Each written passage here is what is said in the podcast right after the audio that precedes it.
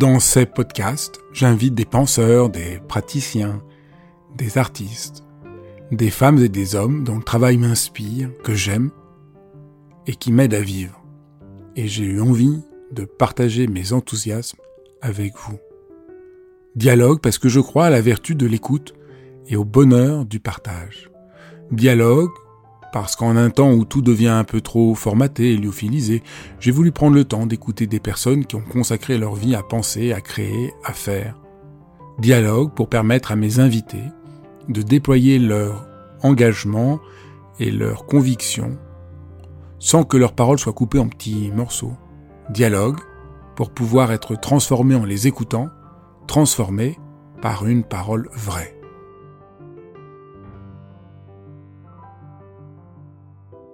Pour la première fois dans Dialogue, je reçois un flic. Ah, mais pas n'importe quel flic. Un flic hypersensible.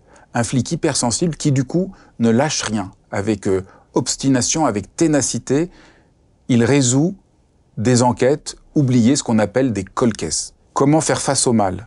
Comment ne jamais renoncer? Comment garder sa dignité? Comment réparer le monde? Voilà quelques-uns des thèmes que nous allons aborder. Vous allez voir, c'est passionnant. Bonjour Raphaël. Bonjour Fabrice. Je suis vraiment très euh, heureux de vous recevoir. C'est pas du tout le profil que je reçois euh, d'habitude euh, sur ma chaîne Dialogue. Mais alors d'abord, vous êtes un hypersensible extrême.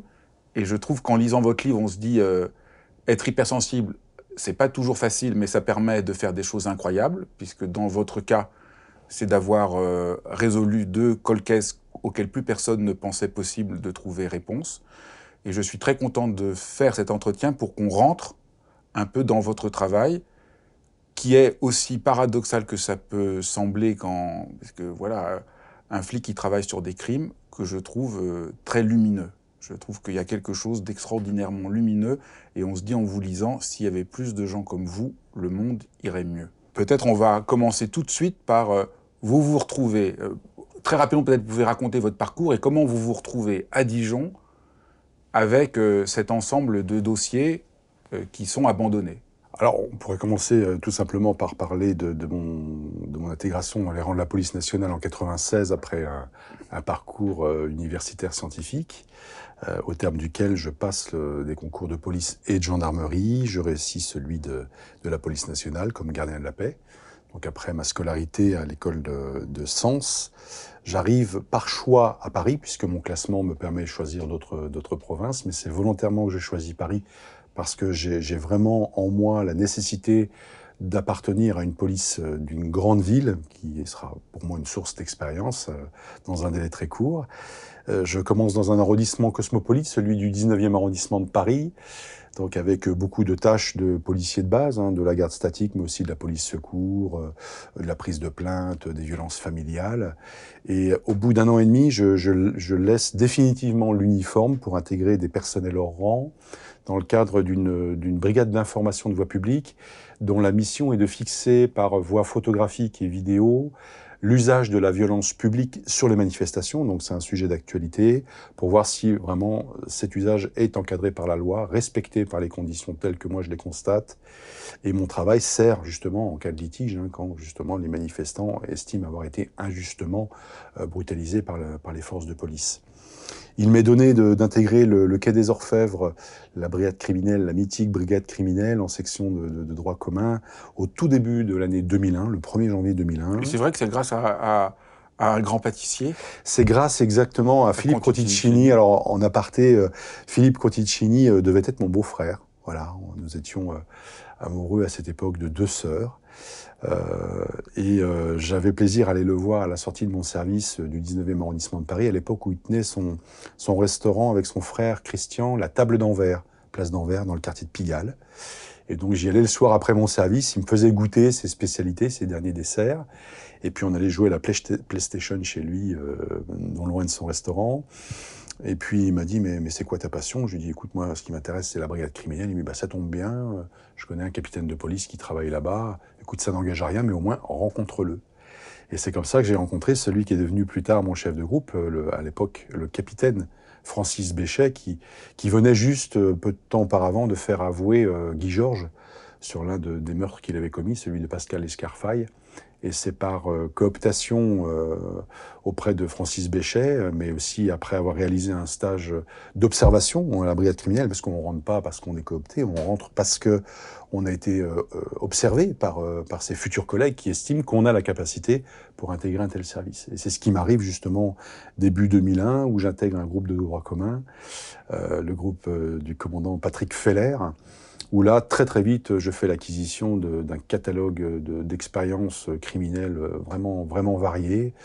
Euh, et puis Francis, euh, au départ à la retraite de Patrick Feller, devient mon chef de groupe et je passe les plus belles années de ma vie judiciaire. Donc là, vous êtes vraiment, c'est une formation dont vous êtes très heureux. Très heureux, puisqu'on apprend déjà à déconstruire ce qu'on a, ce qu'on a appris dans les autres services de police, puisqu'il est très important de, de faire l'acquisition d'une humilité professionnelle tout se fait en équipe, on compte les uns sur les autres, et en plus, j'avais, parmi tous les chefs de groupe de la brigade criminelle, j'avais un, chef de groupe absolument extraordinaire. Francis avait cette capacité d'affirmer que tous les membres du groupe devaient être capables de faire tous les actes. Donc, euh, il n'y avait pas les peu gradés qui faisaient les actes peu glorieux et les fortement gradés qui faisaient les actes plus gratifiants, comme interroger le suspect.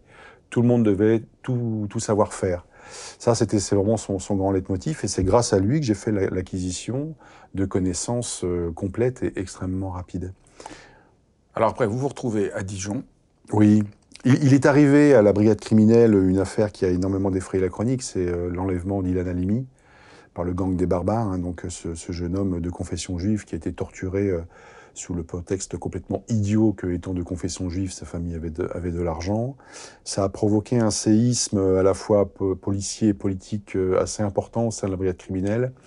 Il est arrivé un moment où euh, j'ai voulu euh, renvoyer l'ascenseur à mon épouse de l'époque, qui avait pris sur elle de venir me rejoindre à Paris pour lui offrir à elle ainsi qu'à mes enfants une vie un petit peu plus provinciale. J'avais le secret projet de fabriquer ma maison de mes mains. Voilà, j'ai un côté Charles Ingalls, euh, donc je voulais construire ma maison de mes mains. Donc euh, quoi de mieux que la province pour pouvoir le faire. Donc l'avantage quand on a eu un passage à la brigade criminelle, c'est qu'on peut se prévaloir justement d'une carte de visite. C'est ce qui s'est passé. On m'a rapidement proposé deux affectations, la police judiciaire de Strasbourg et celle de Dijon. J'ai choisi celle de Dijon, puisque ayant fait mes études en Bourgogne et mes parents étaient en Chalon-sur-Saône, ça me permettait par voie de conséquence de, de me rapprocher d'eux. Donc j'ai été muté sur un coup de fil. On a eu besoin de mon nom, mon prénom et de mon matricule. Et euh, quelques semaines après, j'intégrais la direction interrégionale de la police judiciaire de Dijon. C'est là que je découvre justement en portefeuille euh, les affaires euh, non résolues, très anciennes, qui sont évoquées dans mon livre. Donc là, c'est il y, y, a plusieurs plusieurs cas non résolus qu'on appelle les disparus de la 6. Voilà, les disparus de la 6. Et donc vous décidez de rouvrir ces dossiers dont certains sont déjà très très très anciens.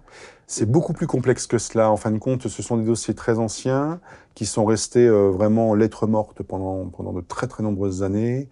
Euh, le plus ancien des dossiers, c'est le dossier de Christelle Maïri, hein, euh, qui est le premier dont je vais me charger.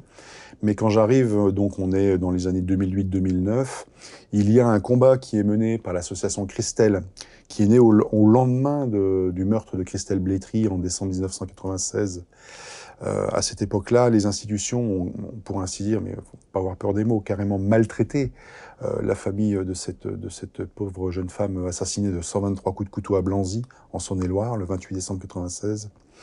Et de cette colère euh, est née l'association euh, Christelle, qui a rassemblé ce qu'on appelait les disparus de la 6, un ensemble de dix jeunes femmes assassinées entre 84 et 2005. Euh, à cette époque-là, euh, sur une zone géographique formant un triangle, hein, ce que les journalistes ont appelé le triangle de la peur, allant en gros de Dijon à Chalon-sur-Saône, puis vers l'ouest dans le bassin minier, euh, vers Mont-Solémine. Et euh, lorsque j'arrive euh, donc en, en, 2009, ça fait déjà plusieurs années que l'association a pris les services d'un avocat très connu, s'appelle Didier Seban, l'avocat des oubliés, donc spécialisé dans les meurtres non résolus, les familles laissées pour compte par les institutions, ainsi que par l'une de ses euh, collaboratrices de l'époque, qui n'est pas encore avocate, qui est juriste, qui s'appelle Corinne Herman, qui s'est illustrée en faisant un travail extraordinaire sur euh, le cas Émile Louis, avec les disparus de Lyon. Et donc, ça fait déjà plusieurs années, lorsque j'arrive, qu'un nouveau juge d'instruction, qui va devenir vraiment euh, non seulement un ami, mais un appui de, de, de, de choix dans, dans, dans, mon travail d'enquête. Il s'appelle Emmanuel Vion, le juge d'instruction de Chalon-sur-Saône, a délivré des commissions rogatoires pour que des actes d'enquête soient euh, investigués dans ces deux dossiers-là.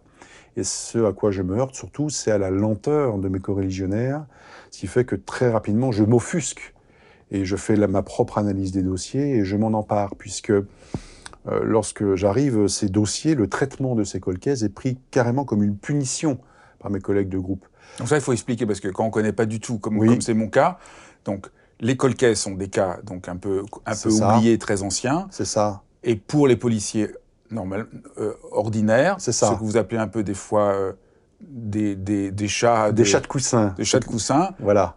Il y a, y a toutes les tâches ordinaires à faire. Ça. Le colcaise est en plus, donc ils n'ont pas envie de s'en occuper. Et donc il y a une pression qui se fait entre l'association euh, des victimes, ça. le procureur, mais euh, et aussi un manque de, de, de temps et de moyens. Euh, c'est ça. Et donc s'occuper d'un colcaisse, c'est un boulot colossal. Colo on n'a pas, en lisant votre livre, ce qui est absolument incroyable, c'est qu'on découvre, mais, mais c'est un ça. boulot, mais, mais colossal. Oui. Parce que on a, on a tous vu des films et on a l'impression, comme ça, dans un film, que ça se résout assez rapidement et tout. 43 minutes, pub comprise. Voilà. Tandis que là, voilà. en fait, il faut, il faut. Euh, oui. Enfin, c'est, c'est. Euh, alors comment vous, comment vous procédez Alors peut-être on va, on va, on va procéder sur euh, comment vous, comment, comment on fait oui. dans le cas de. de Alors voilà. l'écueil, il est double, hein, puisque le premier écueil, ce sont déjà des dossiers qui sont en portefeuille dans ce service-là depuis le départ. C'est-à-dire que depuis le départ, la PJ de Dijon a le dossier Christelle Maillery, et depuis le départ, la PJ de Dijon a le dossier Christelle Blétry. Donc, si vous voulez, il y a déjà il y a un manque d'objectivité. C'est ce qu'on appelle l'effet tunnel.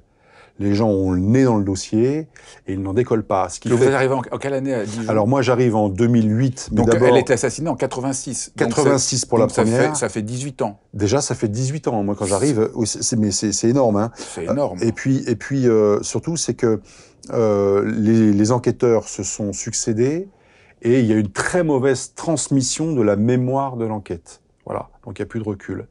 Et deuxièmement, comme vous l'avez souligné à juste titre, euh, ce ne sont pas des, services d'enquête qui ont pour activité principale le traitement de ces dossiers anciens. Donc ce sont des dossiers qui ont, euh, si vous voulez, la, même importance qu'un caillou dans le fond d'une chaussure. Il faut bien les traiter. Et comme l'association qui s'est mise en colère a pris un avocat et à grands coups de renfort de médias sert d'aiguillon pour faire bouger l'institution, ça devient du poil à gratter. Donc, avec cette pression qui est exercée, mais aussi avec l'oreille attentive et humaine euh, du juge d'instruction, des actes sont demandés par voie de commission rogatoire. Donc, c'est ce qui met en demeure les services de police de se mettre au travail.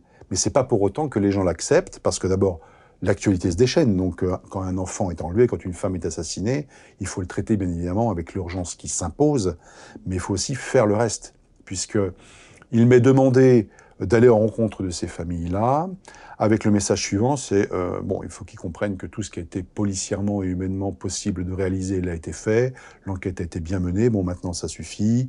La dernière fois qu'on s'est vu avec les familles, c'est dans le cabinet du juge, on s'est fait limite insulter, donc il faut que ces gens comprennent que maintenant il faut qu'ils fassent leur deuil et que nous on a un travail à continuer. Et vous, vous acceptez pas ça? Pas du tout, parce que... C'est ça l'obstiné, c'est que vous, voilà. vous acceptez pas bah, ça. Pourquoi je l'accepte pas? Parce que, bien évidemment, pour moi, j'entends la phrase de départ, tout ce qui était possible humainement et policièrement a été réalisé. Donc on m'envoie avec ce message-là. Et moi, avec l'héritage du 36 que j'ai reçu, et puis aussi euh, mon honnêteté et mon individualité intellectuelle, j'étudie moi-même le dossier, et sur mon temps personnel, puisqu'il ne m'est pas donné de temps supplémentaire, je pose des congés pour pouvoir m'imprégner du dossier, et moi, mon analyse ne rejoint pas du tout celle de mes collègues. Donc on m'envoie porteur d'un message qui est un mensonge, en fin de compte. Et de par ce que j'ai reçu, euh, surtout pour, pour tout ce qui concerne l'altruisme et puis euh, la transparence dont, doit se revêtir un fonctionnaire de police, qui est inscrit au code de déontologie, je ne me vois pas aller soutenir le regard des victimes et leur dire euh, maintenant vous êtes gentil, vous allez faire votre deuil. Donc je décide de prendre sur moi, de rentrer directement en conflit, euh, pris entre le marteau de la souffrance des familles et l'enclume extrêmement dur de mon institution. Et ça, je savais d'entrée de jeu que ça allait, un, ça allait être un combat qui allait me coûter ma peau.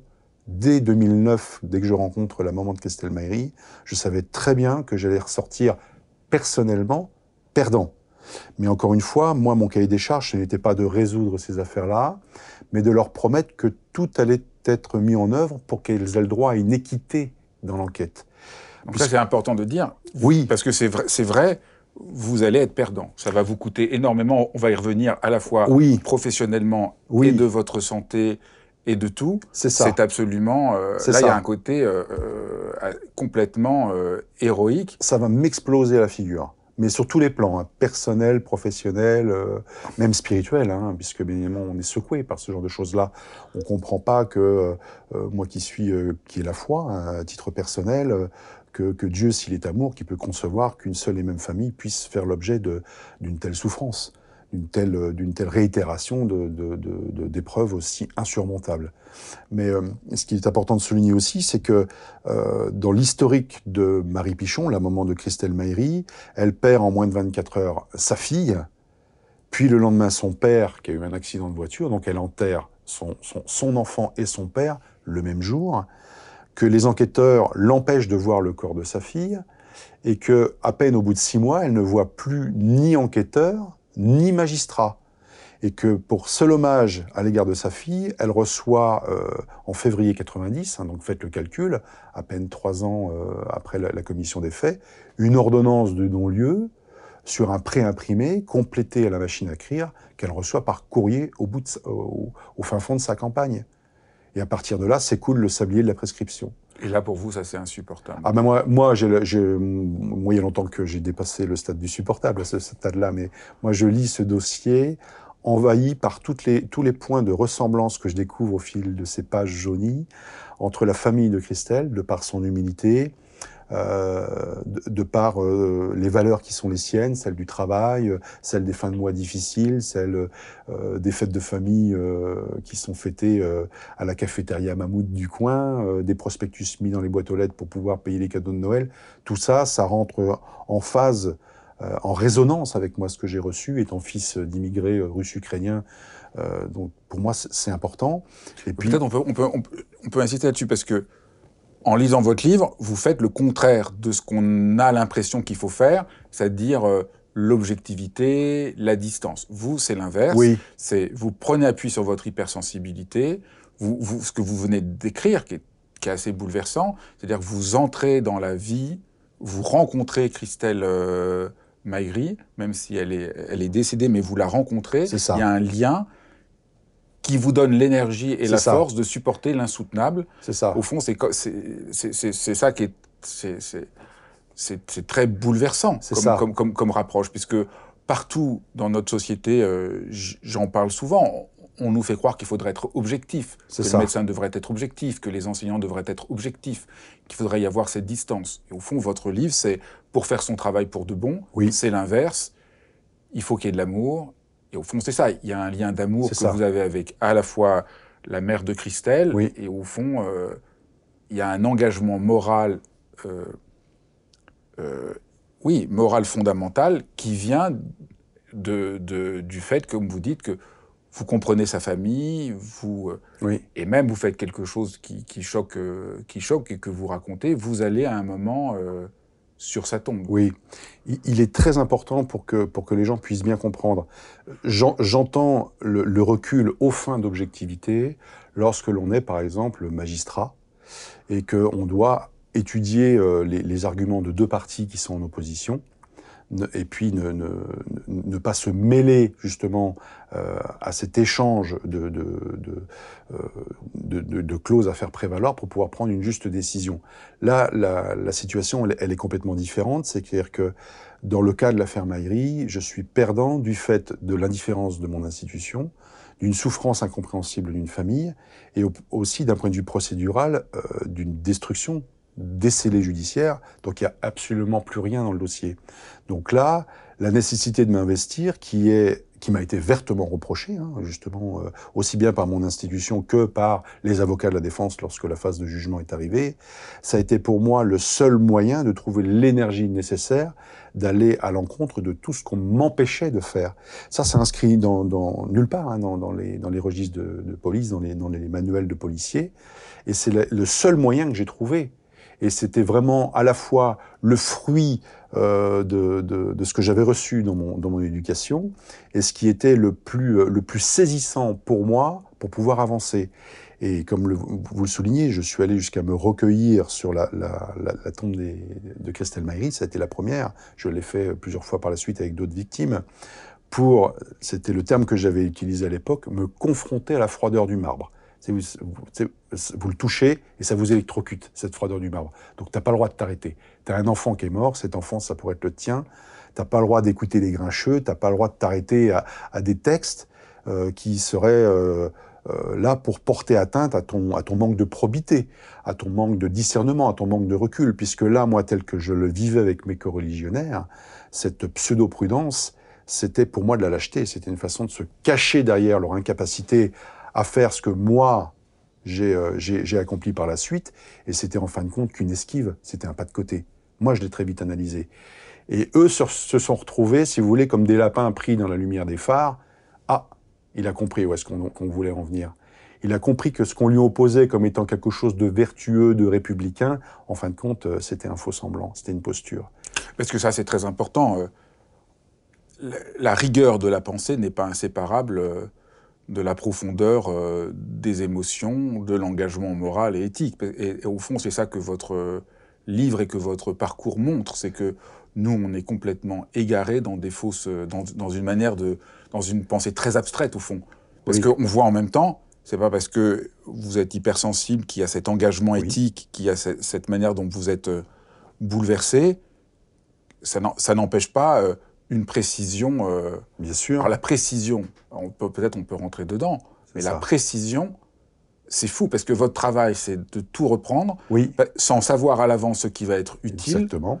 Et donc vous êtes obligé d'avoir une connaissance du dossier donc vous, donc vous, vous racontez ça, vous, tout votre temps, c'est ça, libre passe à essayer de comprendre le, le, le dossier. Ça. Et c'est. Euh, c'est ça.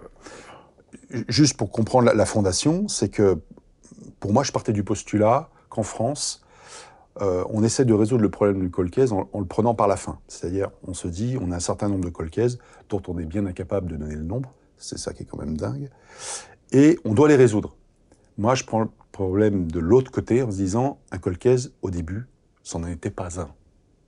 Donc c'était un dossier nouveau qui venait de tomber à la une du journal sur la scène de crime gérée par des enquêteurs et pour tout un tas de phénomènes qui ne sont pas toujours les mêmes, qui ne relèvent pas forcément euh, euh, d'une mauvaise volonté euh, ou d'un manque de moyens, ces dossiers nouveaux sont devenus des colcaises. Et il est important déjà de trouver où est-ce que ça a dysfonctionné. Voilà. Et pour ça, il faut éviter de mettre la poussière sous le tapis. On a une part de responsabilité dans la multiplication des colcaisses qu'on a connues sur les 20-30 dernières années, et ça, faut le regarder en face. Donc à partir de là, n'étant pas à même de juger mes prédécesseurs, ça n'a jamais été dans mon intention primaire, puisque si j'avais été à la place de mes prédécesseurs à l'époque, j'aurais peut-être pas fait aussi bien, j'aurais peut-être même fait pire. Donc voilà, mon intention primaire, c'était simplement tout de, reprendre et tout, de tout reprendre à zéro. Et comme il ne m'était pas laissé de temps, je l'ai fait sur mon temps personnel. Et à partir de là, ma lecture, elle est exhaustive. Elle est, mais, mais elle est affamée. C'est dingue, parce que donc, par exemple, euh, vous lisez toute la presse. Oui. On pourrait dire pourquoi. Mais en fait, parce que si vous rencontrez possiblement le criminel, oui. c'est important de savoir ce qui a été dit officiellement, ça. de ce qui n'aurait pas été dit et qui pourrait ça. être un léger indice qu'il pourrait ça. dire. Donc, il faut, faut, que vous sachiez parfaitement. Il faut avoir une mémoire aussi. Euh, oui. Alors ça, ça fait partie justement de mes, mes caractéristiques un petit peu personnelles. J'ai fait une revue de presse euh, exhaustive, donc presse écrite, presse radio, euh, presse télévisée, puisqu'il y avait, comme vous l'avez souligné, des éléments qui avaient été divulgués. Donc là, il y aurait beaucoup de choses à dire sur ce que euh, les autorités représentées par, généralement par le procureur de la République dévoilent au public et ce qu'on garde secret? Il faut toujours essayer de réfléchir euh, au fait qu'un dossier euh, peut devenir un colcaise. Donc là, il est important de savoir ce qui reste secret. Et effectivement, ça s'est avéré payant par la suite, puisque j'avais connaissance de tout ce qui était encore secret et tout ce qui avait été dévoilé. Donc le jour où je me suis retrouvé avec celui qui finalement sera condamné pour ça, Jean-Pierre Murat, et qui m'a dévoilé des choses qu'il ne pouvait pas connaître, sauf en étant soit enquêteur, soit meurtrier, et que l'enquêteur c'était moi, forcément il s'est pris les pieds dans la moquette. Donc euh, peut-être on peut, on, peut, on peut présenter Christelle. Bien sûr. C'est une, une, jeune fille de 16 ans. Oui, une jeune fille de 16 ans. donc, elle, vit dans un couple recomposé, formé de, de, Yves Pichon et, de sa maman Marie Pichon. Elle a une grande sœur qui se prénomme qui se prénomme Pascal, qui est majeure déjà au moment des faits, qui a, qui a 18 ans. Et puis elle a une demi-sœur, Delphine, qui a 9 ans au moment des faits. Euh, Christelle est très amoureuse euh, d'un prénommé Michel qui est en, pension à, Dijon, donc à, une centaine de kilomètres de là. Elle, est, elle, a redoublé sa classe de troisième, euh, donc elle est au collège de la Croix-Menée au Creusot, un bassin minier. Donc c'est une, c'est une région de Saône-et-Loire qui a, qui a, brillé par le passé grâce à la famille Schneider, hein, donc était à la pointe donc de l'industrie à la fin du, du 19e siècle. Mais là, on est un peu en phase de paupérisation des classes moyennes. Donc elle vit dans un, dans un immeuble où elle s'est installée depuis un peu plus d'un an avec sa famille. Ses parents sont gérants d'une station-service. Pour arrondir les fins de mois, sa maman met des prospectus dans les boîtes aux lettres. Christelle lui prête la main. Et puis, euh, elle a pour passion de, de devenir palefrenière. Elle est, elle est amoureuse de, de, de, tout ce qui touche à l'équitation, tout ce qui touche euh, au cheval. Et puis, euh, elle est donc en, à quelques jours des vacances de Noël. Et la veille donc de son, de son, de son meurtre, son grand-père qu'elle aime tant, euh, qui s'est occupé d'elle quand elle était petite, a un accident de voiture. Et donc, il est hospitalisé à l'hôtel Dieu, qui est situé à mi-chemin entre son domicile et le collège. Elle a un petit peu de mal à dormir. Sa mère euh, donc lui donne un petit calmant pour, pour l'aider à trouver le sommeil. Et le matin, en retard, le matin du meurtre, sa mère est obligée de la déposer en voiture au collège. Et euh, la matinée s'écoule, elle est normalement euh, censée rentrer pour déjeuner le midi, à la pause méridienne. Et à midi, sa mère commence à s'inquiéter, elle ne la voit pas. Ce qu'elle avait oublié, c'est qu'en raison d'une blessure récente à la main, elle a fini ses cours à, à 11 heures, elle a été dispensée de PS, et elle est rentrée à la maison, mais elle n'est jamais arrivée. C'est comme ça que les, les recherches sont lancées et que peu de temps après, une jeune femme qui sort son chien découvre le corps de Christelle dans une cave à vélo dans un immeuble situé à 250 mètres de chez elle, criblé de 31 coups de couteau, en plein milieu de journée, à l'avant-veille des vacances de Noël. Mais euh, Christelle était une jeune femme, euh, une jeune fille euh, d'abord très jolie, une très jolie jeune fille avec des yeux magnifiques, avec une famille très respectueuse des lois, absolument bien sous tout rapport, très amoureuse de son Michel, l'une des rares jeunes filles d'ailleurs de la cité, hein, donc ce qui n'a pas manqué d'attirer l'attention de tous les jeunes garçons. Et ça a été un point d'importance quand j'ai interrogé euh, Jean-Pierre Murat plus tard, puisqu'il il, s'arc-boutera sur le fait qu'il ne la connaissait pas, qu'il ne savait même pas à quoi elle ressemblait, ce qui était euh, absolument impossible dans le quartier. Et puis, euh, justement, Affaire ne s'occupait que de son Michel, à écouter de la musique. Donc, je retrouve encore, notamment dans les correspondances qui n'ont jamais été étudiées, euh, euh, écrites par Christelle à l'intention de son Michel adoré, euh, tout ce qui, moi, a bercé mon enfance. Hein, donc je retrouve des, des, types de vêtements, des modèles de voitures, des titres de chansons, des groupes qui nous ont fait vraiment danser quand j'avais le même âge. Alors comment vous avancez dans le... Comment ça avance pour... Qu'est-ce qui va être décisif et qui va vous faire avancer alors, ce qui est vraiment décisif, et ça, faut les souligner entrée de jeu, c'est que bien évidemment, j'aurais étudié le dossier euh, de façon complète et à plusieurs reprises. Euh, et il arrive pour moi euh, le moment qui est incontournable, qui est celui de rencontrer les familles victimes. Il faut savoir, c'est que la dernière fois que Marie Pichon avait vu un enquêteur pour une, une audition, c'était le 19 décembre 1986. Et là, moi, je suis en, à l'été 2009. Ça fait 23 ans. Donc euh, je, propose de rencontrer euh, Marie. Euh, je la rencontre. Elle, me demande de ne pas la rencontrer chez elle, mais chez elle est sa réticente. Elle est réticente. on comprend. Il y a une réticence. C'est vrai qu'il y a une froideur parce que, bien évidemment, avec l'association qu'elle a rejoint, parce qu'il a fallu que Christelle Blétry soit tuée dix ans plus tard. C'est ça qui est ironique. Même prénom, même mode opératoire. Pratiquement dix ans jour pour jour. Deux jeunes filles qui portent le prénom de Christelle sont tuées. Et il faut que la colère de la famille de la deuxième conduisent à la création d'une association pour qu'on remonte dans le passé pour aller chercher euh, euh, Marie Pichon, dix ans auparavant, dans les ténèbres de la nuit, pour l'aider à mener son combat. Donc vous voyez, tout, ça, ça rentre en ligne de compte. C'est la fondation de mon travail. Sans ça, je ne faisais rien. Donc je vais pour rencontrer Marie chez sa fille aînée à Parelmonial, chez Pascal. Bien évidemment, les premières minutes sont froides. Donc moi, je suis d'un abord très facile. Et puis surtout, c'est que je n'ai jamais mis en avant ma carte tricolore euh, ni mon arme de service en disant voilà, je suis un personnel euh, omnipotent, omniscient, ou voilà, les gens dépendent de moi. Non, au contraire, moi j'étais plutôt redevable de, auprès de ces familles qui acceptaient de me rencontrer au nom d'une institution qui était ONI déjà. Ils voulaient pas en plus entendre parler de la police. Et bien évidemment, moi j'explique d'où je viens, je fais un peu la même chose que j'ai faite avec vous, hein. j'explique un peu mon pédigré, euh, ce que je propose de faire qui n'a pas été fait par, euh, par mes prédécesseurs, et je suis obligé de faire un monde honorable, c'est-à-dire je suis obligé de reconnaître que ce qui, a été fait jusque-là euh, a été fait comme ça a été fait, mais que c'est pas forcément complet, qu'il y a encore plein de choses à faire, et que je propose de les faire. Donc à aucun moment je ne leur propose de trouver l'assassin, leur propose de faire tout ce qui est possible. Et, je passe un contrat euh, de confiance avec, euh, avec Marie. Je lui dis, écoutez, non seulement je vais le faire, mais en plus, comme pour moi, ce qui me saute le plus aux, yeux, c'est que vous avez été laissé seul. Parce qu'en plus de perdre son enfant, d'avoir tous les souvenirs de son enfant qui sont écrasés, vous êtes toute seule. Vous n'êtes même plus soutenue par des institutions qui sont normalement payées pour vous soutenir. Et là, c'est une atteinte directe à notre triptyque républicain. Ce qui est intéressant, c'est que je vous posais la question qu'est-ce qui a été déclencheur pour euh, trouver l'assassin? Et, et, là, on voit à nouveau, vous ne me donnez pas un élément décisif dont on va parler, mais d'abord cette ouais. dimension humaine. C'est ça. Parce que c'est inséparable. Donc ça, c'est vraiment. essence. C'est mon carburant. C'est ça, c'est absolument. C'est mon carburant. C'est très. Euh, ah oui. C'est très impressionnant. Sans, sans, ces familles, sans cette association, je ne serais arrivé à rien. Je vous le et dis. vous dites et vous dites une phrase qui m'a beaucoup bouleversé. Vous dites j'ai choisi un métier qui expose un spectacle à son spectacle le plus cruel. Oui. Mais en chercher la cause et les circonstances me réparent. C'est ça. C'est ça. Là, on, on, au fond, ça répare le monde, ça répare. Euh, oui. Il y a quelque chose de, de, de cet ordre-là. Si on a dans une dimension un peu, un peu éthique ou un peu spirituelle, c'est ça. Au fond, ce que vous essayez de faire, c'est réparer euh, le ça. monde. Il y a des gens qui l'ont abîmé et vous essayez de le réparer. J'essaie de réparer l'humain. Et c'est ce que me dira bien après euh, Marie. Dernièrement, elle me l'a dit. C'est pas euh, qui m'a redonné le goût de vivre, mais il m'a redonné le goût de mieux vivre.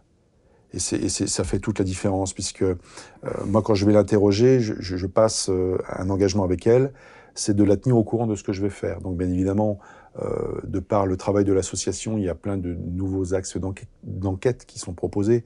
Il y a des lettres anonymes, il y a des coups de fil anonymes, euh, il y a des gens qui s'improvisent détectives quand on parle Il y a plein de fausses pistes aussi. Plein de fausses pistes. Ben, ah, mais là, c'est impressionnant, le nombre de fausses pistes que vous, de, que vous Et je les écluse. Oui. Et je m'engage à les écluser, même si, de par mon œil d'enquêteur, j'en vois arriver une, je me dis celle-là, c'est juste pas possible. Je, je, je, fais exploser toutes les certitudes. Je, je ne peux pas marque-bouter sur une certitude devant des gens qui ont souffert de la sorte. Ça aurait été vraiment euh, inconcevable. Mais surtout, c'est que je m'engage à la tenir au courant de ce que je fais ou de ce que je ne peux pas faire, au rythme d'environ une fois toutes les trois semaines, soit par un coup de fil, soit par un mail, soit par une visite. C'est-à-dire que là, pour mémoire, en 2009, je reprends le dossier vraiment à cœur à partir du printemps, je la rencontre l'été, et je, me mets à travailler dans le dur à partir euh, de, fin août. Et dès le 8 septembre, euh, alors que je redescends d'une mission à Paris, je suis sur l'autoroute, je suis dérouté pour l'évasion de Jean-Pierre Trébert de la maison d'arrêt d'Auxerre. Donc à partir de là, tous les axes d'enquête que j'avais mis en place, donc d'aller faire des vérifications euh, sur tel ou tel individu, sur telle coupure de journal, ou qui évoque l'interpellation d'un gars dont le profil pourrait correspondre, euh, je suis obligé d'appeler Marie, je l'appelle directement, ou je l'appelle Madame Pichon. Voilà, j'ai prévu ça, euh, mais je peux pas le faire parce que vous avez vu les informations. Jean-Pierre Trébert s'est euh, évadé, mon institution ne me laissera jamais continuer à travailler là-dessus. Il est normal que je sois au plus proche de mes collègues parce que je reste le membre d'un groupe actif d'enquête en matière criminelle, donc je peux pas, peux pas jouer les snipers. Et là, la réaction de Marie, ça a été de dire euh, en voyant que je tenais ma parole et que je la tenais au courant, ce que je lui disais était recevable, était justifiable. Elle m'a dit, il n'y a pas de problème, monsieur Nilko, j'ai confiance en vous. Dès que vous pouvez, revenez vers moi. Et cette, cette, cette habitude qu'ils ont pris de, de, recevoir des messages, ça va devenir un peu leur, leur béquille. Et ça va les tenir tellement que lorsqu'on va arriver à l'épilogue de cette histoire, qui est donc la condamnation en appel de Jean-Pierre Murat, Marie me, me dira cette phrase qui m'a transpercé d'une flèche. Elle me dit, Maintenant que c'est terminé, vous allez m'oublier. Et là, je lui dis, hors de question, Marie. Il y avait un lien qui s'est créé entre temps. Et encore au jour d'aujourd'hui, je peux vous dire que je passe pas jamais plus de trois semaines. On est en 2023. Hein, je passe jamais plus de trois semaines sans lui donner un coup de fil. Et si je le fais pas, j'ai le droit à un rappel à l'ordre. Et comment vous, comment vous arrivez sur la piste de Jean-Pierre Murat? Alors, Déjà, il y, a, il y, a, un long travail euh, donc de, de, de, reprise du dossier, et, et lorsque je, je, je, je, lis le dossier, je vois que Jean-Pierre Murat est évoqué, et c'est là que c'est dingue, hein, c'est là qu'il faut vraiment se poser des questions euh, sur, euh, sur, la, sur la pertinence et l'efficacité de nos services enquêteurs. Jean-Pierre Murat, son nom est détecté par un, un détective privé qui s'appelle Eric Bellawell, qui est payé par des familles de victimes qui vendent des brioches à la sortie des centres commerciaux pour pouvoir financer et leurs frais de justice et les frais d'avocat.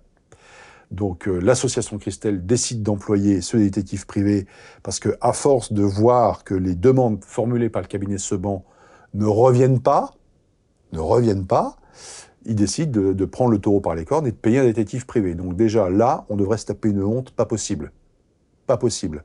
Voilà. Euh, et donc Eric Bellawell fait ce, ce travail-là et il rencontre le petit ami Christelle de l'époque qui lui évoque une soirée à la fin des années 80, donc 89-90, où euh, il est avec sa nouvelle compagne et deux amis de la Charmille, le quartier où le, le, meurtre a eu lieu, un prénommé Eric et ce fameux Jean-Pierre Murat qui, dans un état second de cannabis et d'alcool, lui dit voilà, euh, en pleurs, c'est moi qui ai tué Christelle, je te propose de l'argent pour te dédommager. Et donc, il n'y croit pas trop, tout en étant très, euh, très intrigué euh, par cette phrase, mais il n'en demeure pas moins que lorsque Eric Bellawell vient toquer à sa porte pour reprendre l'enquête, il lui en parle. Et Eric Bellawell, la façon dont c'est évoqué, ça l'intrigue suffisamment pour qu'il aille directement interroger ce Jean-Pierre Murat. Déjà, prendre confirmation auprès de la, compagne de, Michel, le fameux Eric là, qui lui confirme en tout point la façon dont euh, ces aveux ont été faits et les conditions dans lesquelles ces aveux ont été passés. Et il va rencontrer Jean-Pierre Murat et il rencontre quelqu'un d'extrêmement bizarre dont le souci principal est de savoir où en est l'enquête. Mais les, enquêteurs, ils sont en possession de quel, élément? Est-ce qu'on a l'idée sur le nom d'un suspect, sur un mode opératoire et tout?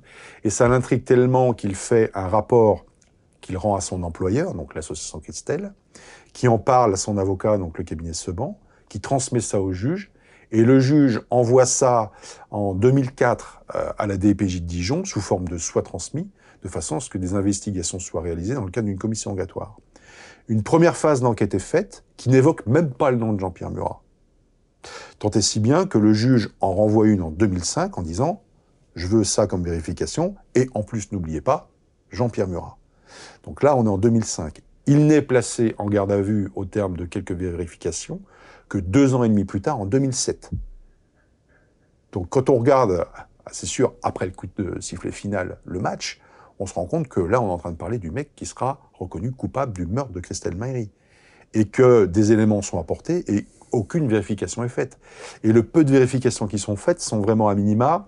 C'est-à-dire que la première chose que je fais, moi, en fixant le microcosme de la charmille, c'est que je récupère les noms d'absolument tout le monde. Donc je fais des archives du, des HLM, hein, des OPHLM, pour savoir qui habitait, quand est-ce que commence le bail, quand est-ce que se termine le bail, est-ce qu'ils avaient euh, un véhicule, est-ce qu'ils avaient un box, euh, la composition de la famille, est-ce qu'ils avaient des gens... Euh, de tous les gens de... Tout, tout, le monde. Et je retrouve les photos euh, des visages de ces gens-là à l'époque des faits. Parce qu'on avait quand même des témoins oculaires. On a ce fameux facteur qui manque de se faire bousculer par un mec suspect qui arrive en courant de la scène de crime. Voilà. Et des vérifications qui sont faites, donc là en 2007 sur Jean-Pierre Murat, on a une photo récente. Donc déjà, c'est pour moi, dans l'enquête, une photo qui n'est pas pertinente. Il est interrogé en fonction de son état, qui est un état psychologique amoindri en raison d'une schizophrénie, et sans autre vérification, si ce n'est celle d'un alibi fourni par son frère, qui affirme qu'il ne pouvait pas être à la charmille au moment du meurtre, alibi aussitôt démonté par les enquêteurs, ça s'arrête là. Pourquoi Donc, ça s'arrête là? Eh bien, je ne le sais pas.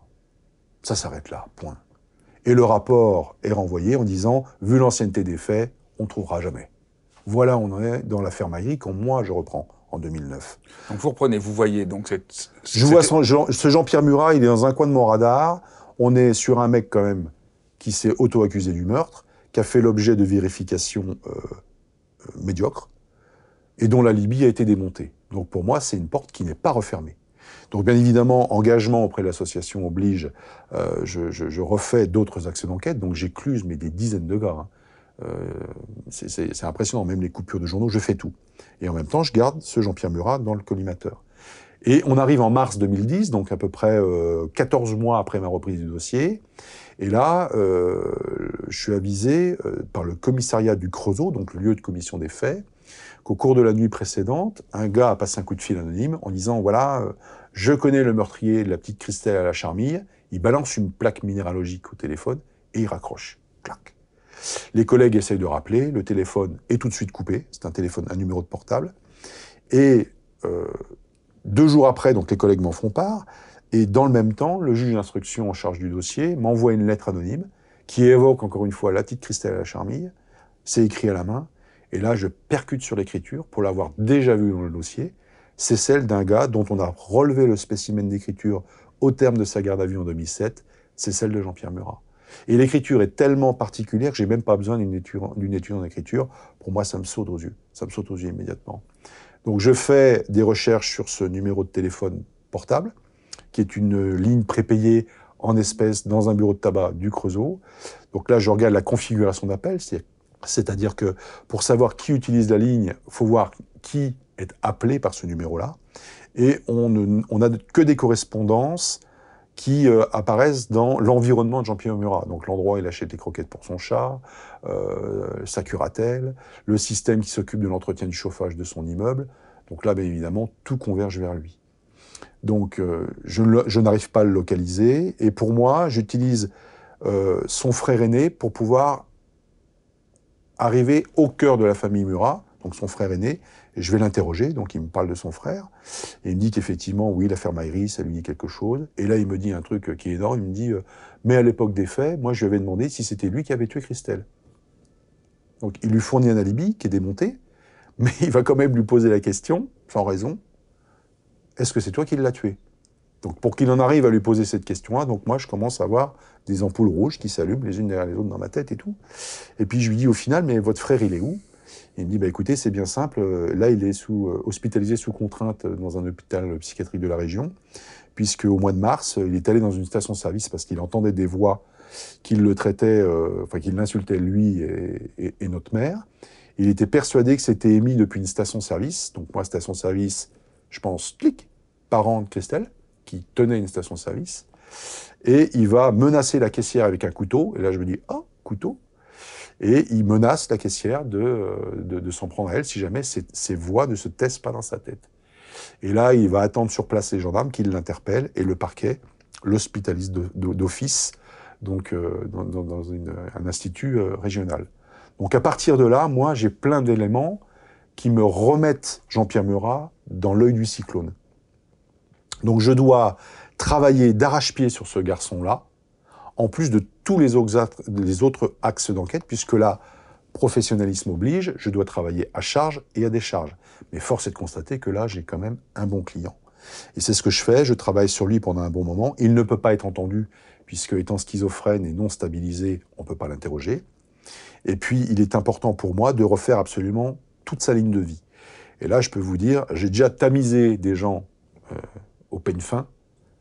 Alors là, lui, il a eu le droit à la totale pendant un an et demi je me renseigne sur tout. Et là, j'apprends que c'est quelqu'un qui, depuis 25 euh, ans, ressasse le meurtre chaque fin d'année, Christelle ayant été tuée en mois de décembre, en accusant ça et là des gens d'être le meurtrier de Christelle, qui tenait un petit carnet dans lequel il tenait tous les détails de l'affaire, les avancées du dossier, tout ce qu'on avait comme élément à charge et tout.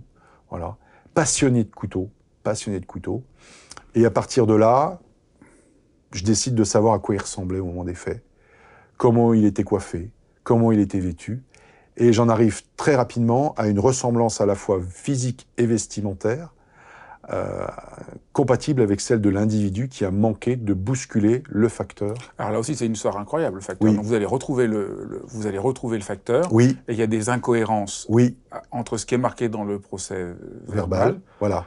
Et alors là, il y a des trucs dingues parce que le, le, oui. le facteur, qui est quand même un, un personnage clé Oui, a été interrogé sans qu'on lui explique pourquoi il était interrogé. Donc du coup, la pré- il savait pas du tout. exactement ça. Il a été un peu humilié. Des, des- des- des policiers arrivent sur son lieu de travail pour lui poser des questions. Il a absolument pas su la gravité de ses propos. Oui, Et donc, euh, ce qu'il a dit a induit beaucoup de, de puisque c'est ça.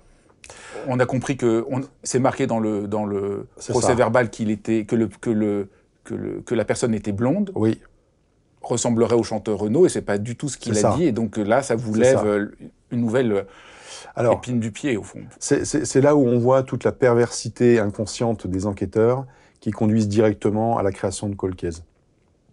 Quand vous relisez un dossier comme ça, il est important d'en voir le, le déroulé glo- global sur un calendrier. C'est pour ça que je fais toujours des index de la procédure où je classe jour après jour ce qui a été fait. On voit que l'audition de ce facteur-là est concomitante avec euh, euh, la garde à vue pour le moins musclée d'un autre individu qui est suspecté par les enquêteurs, qui lui est blond. Et donc on peut imaginer, je, vais, je pense que je vais vous l'affirmer sans barguigner, mais moi je connais bien un petit peu ce genre de travers, qu'il était opportun pour mes enquêteurs de trouver des témoins qui ont vu passer un mec blond par là.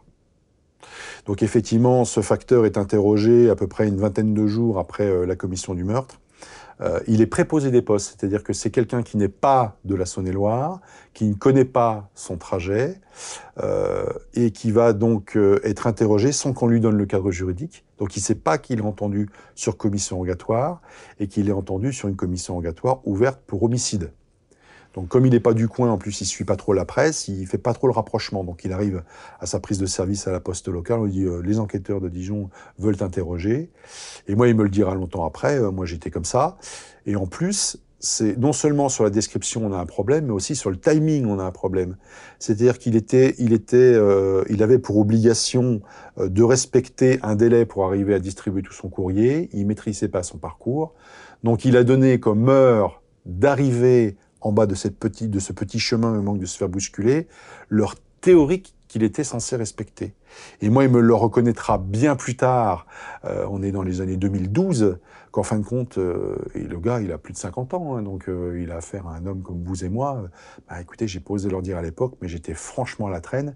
Donc là, on n'était pas à midi 15, midi 20, comme je l'avais dit, mais plutôt dans le 40-45. Et là, moi qui avais refait X fois le chronométrage entre le moment où Christelle quitte le collège et le moment où elle arrive euh, à l'endroit où elle est, attrapée pour être entrée dans cette cave et, tuée à coup de couteau, j'ai refait X fois le chronométrage en intégrant le fait qu'elle mesure 1m56, qu'elle avait un sac sur l'épaule, qu'il pleuvait, que sur le chemin, puisque son petit copain avait reçu une lettre à Dijon, c'est qu'elle avait dû poster cette lettre-là. Donc j'ai localisé toutes les boîtes aux lettres qu'il y avait sur le chemin, ceux qui avaient au moment où je fais le chronométrage, mais savoir ceux qui avaient aussi à l'époque.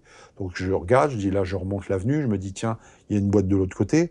Donc euh, elle a dû traverser pour pouvoir aller poster sa lettre afin de pouvoir revenir. Voilà, il y a les feux rouges, il y a la circulation routière. Donc si ça s'est fait un jeudi vers 11h20 quand elle, quand elle quitte l'école, il faut que je fasse ça un jeudi à 11h20 quand elle quitte l'école pour avoir le, le, le, même taux de circulation de véhicules. Donc je fais ça à plusieurs vitesses, je fais un, chronomètre minimum, je fais un chronomètre maximum, j'essaie d'intégrer tous les paramètres de façon à avoir une vraie fourchette. Et je me dis, mais ça colle pas. Le facteur ne peut pas être bousculé à 11h10. Je, même en courant, il, ne, il ne peut pas être bousculé à 11h10. Et là, d'un seul coup, non seulement tombe ce problème du chronométrage, puisque là, avec cette reconnaissance de ce retard qu'il me fait longtemps après, la difficulté du, chrono, du chronométrage s'écroule, et euh, comme je lui montre un trombinoscope de gens, mais vraiment variés et homogènes, où j'intègre dedans la photographie de, de Jean-Pierre Murat à l'époque des faits, vraiment que tout le monde va me désigner comme étant la tête qu'il avait au moment des faits, il me dit écoutez, je vais être sincère avec vous, je suis incapable de me souvenir du visage, mais si j'avais un mec à vous désigner sur votre trombinoscope, ça serait celui-là. Et il me montre le visage de Jean-Pierre Murat, qui n'est pas blond. Qui n'est pas blond. C'est dingue comme histoire. C'est vraiment dingue. Et en fin de compte, on s'aperçoit que d'un gars qui, euh, ce qu'il avait voulu dire, dit, parce que quand je lui relis l'audition, il dit mais j'ai jamais voulu dire ça, j'ai jamais voulu dire qu'il ressemble au chanteur Renaud. Je voulais dire qu'il avait un, un, look chic débraillé, donc c'était euh, euh, jean, blouson Levis, col mouton, mais de bonne facture, donc ses parents avaient dû mettre de l'argent. Et quand je dis chic débraillé, c'est un peu comme Renaud Séchant, qui se fait passer pour un loupard, mais qui est, un fils de bonne famille. C'est ça qu'il voulait dire. Mais moi, j'ai su par la suite qu'il y avait énormément de gens qui avaient été intéressés dans l'enquête comme suspects potentiels parce qu'ils avaient une tronche à ressembler à Renaud Séchant. Donc vous leur mettiez un bandana et une guitare, et puis euh, voilà, c'était Mistral gagnant, quoi. Donc euh, des hypothèses sont devenues des certitudes, et les certitudes ont conduit une enquête.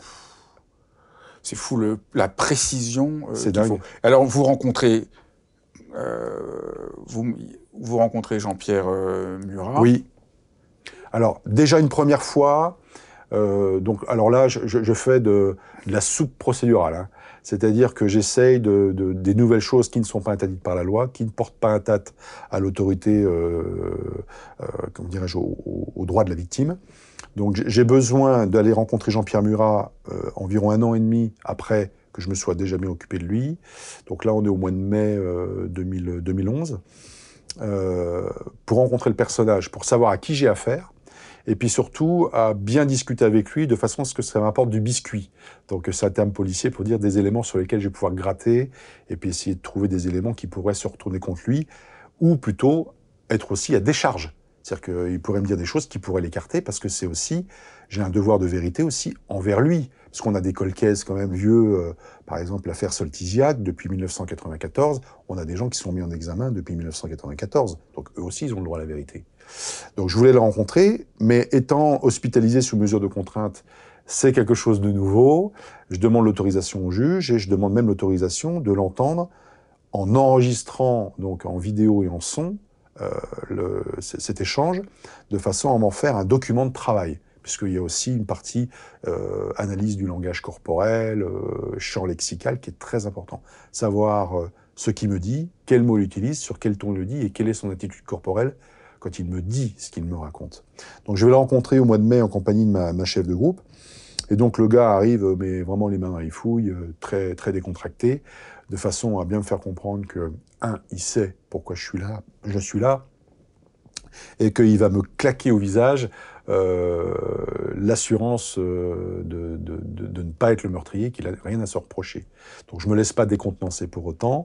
Donc je mets une, une audition où je le pose un maximum de questions pour pouvoir le fixer dans le temps et dans l'espace au moment des faits. Donc tout, tout, ce qui est formation, euh, les bars où il va jouer, euh, là où il va se provisionner en shit, les copains qu'il va rencontrer, à quelle fréquence dans la semaine, à quelle heure, où est-ce qu'il se présente, où est-ce qu'il se donne rendez-vous, dans quel véhicule il se déplace, tout, tout, tout. Et donc, euh, je gratte euh, un petit peu tout ça. Et il me livre deux informations sans que je lui demande, à la limite, euh, qui manquent de me faire, mais alors, exploser. C'est-à-dire qu'il il se fixe lui-même à la charmille le jour du meurtre. Donc, je ne sais pas comment on fait pour savoir ce qu'on faisait euh, précisément le jour du jeudi 18 décembre 1986. Je ne sais pas si vous avez essayé. Moi, j'ai essayé, je n'y arrive pas sauf à ce qu'un élément ait marqué durablement votre mémoire.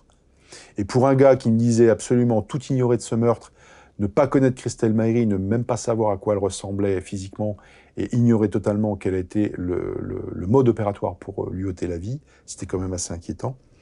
Et la, la deuxième chose qu'il me dit, c'est qu'il m'évoque euh, une histoire d'échange, de, de, de, revente de couteaux à cran d'arrêt automatique entre deux individus qu'il a, par le passé, accusé à tour de rôle d'être le meurtrier de Christelle Maïri. Donc là, pourquoi il me parle de couteau à cran d'arrêt Puisqu'il est censé ne pas savoir comment elle a été tuée, avec quel type d'arme. Là, j'ai deux informations qui me le rendent particulièrement inquiétant. Donc c'est vrai, je le confesse, c'est à partir de là que moi j'acquiers la conviction que je suis en face du meurtrier de Christelle Maïri. Mais la difficulté pour moi, c'est de pouvoir le prouver de façon euh, vraiment euh, euh probante, avec des éléments testimoniaux, avec des éléments matériels. Et à partir de là, toujours en plus de mon actualité brutale qui se déchaîne, hein, donc j'ai des femmes qui se font tuer par leur mari, je découvre des nouveau-nés avec leur cordon ombilical dans les sacs poubelles, j'ai toute l'actualité d'une PJ qui continue à se, à se déchaîner. J'ai une pression récurrente de ma hiérarchie qui commence à me dire clairement qu'ils en ont marre de me signer des bons d'essence, d'autoroute et de casse-croûte, que c'est bien rigolo de bosser sur des vieux, dossiers vieux de 20 ans et d'aller me promener à l'autre bout de la Saône-et-Loire pour des familles qui ne comprennent pas que tout a été fait, mais que maintenant il, il convient d'apporter du résultat. Donc j'ai une pression que je dois gérer sur mes épaules. Mais j'ai mon gars et je ne le lâcherai pas. Voilà. Donc je bosse sur lui, je continue à travailler sur lui. Et la preuve, euh, ça, va être- ça va être, c'est le couteau. Alors la preuve, il y en a plein en fin de compte. Il y en a plein. Euh, Vous avez une, une conjonction d'éléments qui nous amènent tous à Jean-Pierre Murat. C'est ce que- c'est la démonstration que je fais à la barre pendant près de 5 heures sans note euh, le, le jour de son, de son procès d'assises. Euh, ça a été... euh, Parce qu'il a nié, il, a, il a toujours nié. il a toujours nié jusqu'au bout, sauf... je, allez, je vais spoiler un petit peu la fin, mais entre le, la première instance et l'appel, il va écrire une lettre à un gars qui s'est décédé, c'est Michel, le petit copain de l'époque de Christelle, qui a fait un infarctus euh, euh, au cours des années 2000, je crois que ça doit être en, en 2004, euh, alors que le, magistrat instructeur exhortait les policiers de la police judiciaire d'aller entendre Michel, puisqu'il avait recueilli les aveux spontanés de Jean-Pierre Murat. Et donc la police judiciaire traîne et arrive ce qui devait arriver à force de traîner. Michel fait un infarctus du myocarde et décède. Et d'ailleurs, euh, la justice est tenue au courant par le, le- beau-père de Christelle Marie qui voit ça dans le journal. Quand on voit la coupure du décès à son avocat, qu'il l'envoie euh, au procureur et le procureur foudrage engueule la PJ en disant mais maintenant euh, expliquez-moi, hein, en maintenant on peut plus l'entendre et tout. Donc ça c'est tous les à côté de l'enquête qui apparaîtra pas dans le procédure, mais dont moi je suis avisé parce que je vais fouiller là où il faut fouiller. Et donc là, un peu pris de panique, mes collègues vont essayer de vérifier l'origine du décès, savoir si c'est vraiment une mort naturelle ou pas. Et puis quand ils diront le corps est déjà incinéré, donc allez vérifier des trucs là-dessus. Et c'est ça qui est dingue. Donc euh, pour les éléments euh, de, de, de preuve, effectivement, j'attaque tous azimuts. Il y a sa description à la fois physique et vestimentaire. Donc il y avait la lettre de, de, de Jean- Jean- entre vous disiez entre Oui, cette fameuse lettre euh, entre, entre la- l'appel, entre le- la première instance et l'appel, euh, Jean-Pierre Murat écrit euh, ad patresse euh, à Michel. Euh, donc je, je vais écourter sa phrase parce qu'elle est extrêmement horrible et voilà c'est. Mais en gros, il lui dit, euh, tu horrible. vois, tu vois Michel, j'ai bien fait de lui couper la gueule à cette pute. c'est horrible. On Voilà. va pas raconter, c'est- horrible. Voilà. Donc euh, si vous voulez. Donc euh, il n'a pas reconnu le, il voilà. a jamais reconnu le crime à part cette lettre-là. Donc, il- donc vous aviez besoin de beaucoup de Oui, preuves. beaucoup pour, de euh, preuves. Beaucoup de preuves. Pour l'essentiel, il y a déjà le fait qu'il se situe à la Charmille le jour des faits. Après, quand il voit que je l'ai focalisé là-dessus, il essaye de déplacer ça dans le temps. Et il va commettre une grosse erreur, c'est qu'il va, il va dire, euh, donc, euh, euh, quand je l'interroge sur son niveau de connaissance de la configuration des lieux, euh, qui est une cave extrêmement complexe, qui prend plusieurs euh, numéros d'un immeuble. C'est un immeuble qui s'é- qui s'étale sur quatre numéros d'une rue. Donc vous avez l'entrée de, de sous-sol d'un- bout de l'immeuble jusqu'à l'autre bout de l'immeuble. Et là, vous avez plein de compartiments, vous avez des pièces, vous avez des box, vous avez des caves, c'est hyper complexe. Et le corps de Christelle est au milieu de tout ça. Or, dans ma revue de presse, l'endroit exact de la position du corps n'est précisé nulle part. Tant et si bien que lorsque le corps est enlevé et que euh, son, son Michel revient de, de- de sa pension à Dijon et que son ami Eric arrive le soir un petit peu éméché et vont faire des prières à- en s'adressant à, Christelle à- avec des bougies et tout. Moi, j'ai interrogé ce fameux Eric qui est le seul survivant. Je lui dis, mais Eric, euh, quand vous avez prié euh, l'âme de Christelle euh, dans les heures, les jours qui ont suivi euh, sa mort, est-ce que vous saviez où était le corps? Dit non, on n'avait pas la moindre idée. On savait que c'était dans la cave, donc on a prié comme ça, euh, dans l'air, quoi. Donc même nous, on savait pas où était le corps. Donc, ce qui était très important, c'est que quand Jean-Pierre Murat me dit que bon, il est retourné quelques temps plus tard, donc il se situe pas dans le dans un temps précis, il me dit euh, euh, je vais rendre, je vais je vais pour rendre visite à un ami qui habite dans la cage d'escalier de Christelle. Et puis après, je passe devant le lieu où, où elle a été tuée, et puis là, je décide d'aller voir s'il reste des traces de sang. Donc déjà, ce principe-là est assez inquiétant. Je dis mais attendez, vous allez voir où il y a des traces de sang, mais vous allez voir où?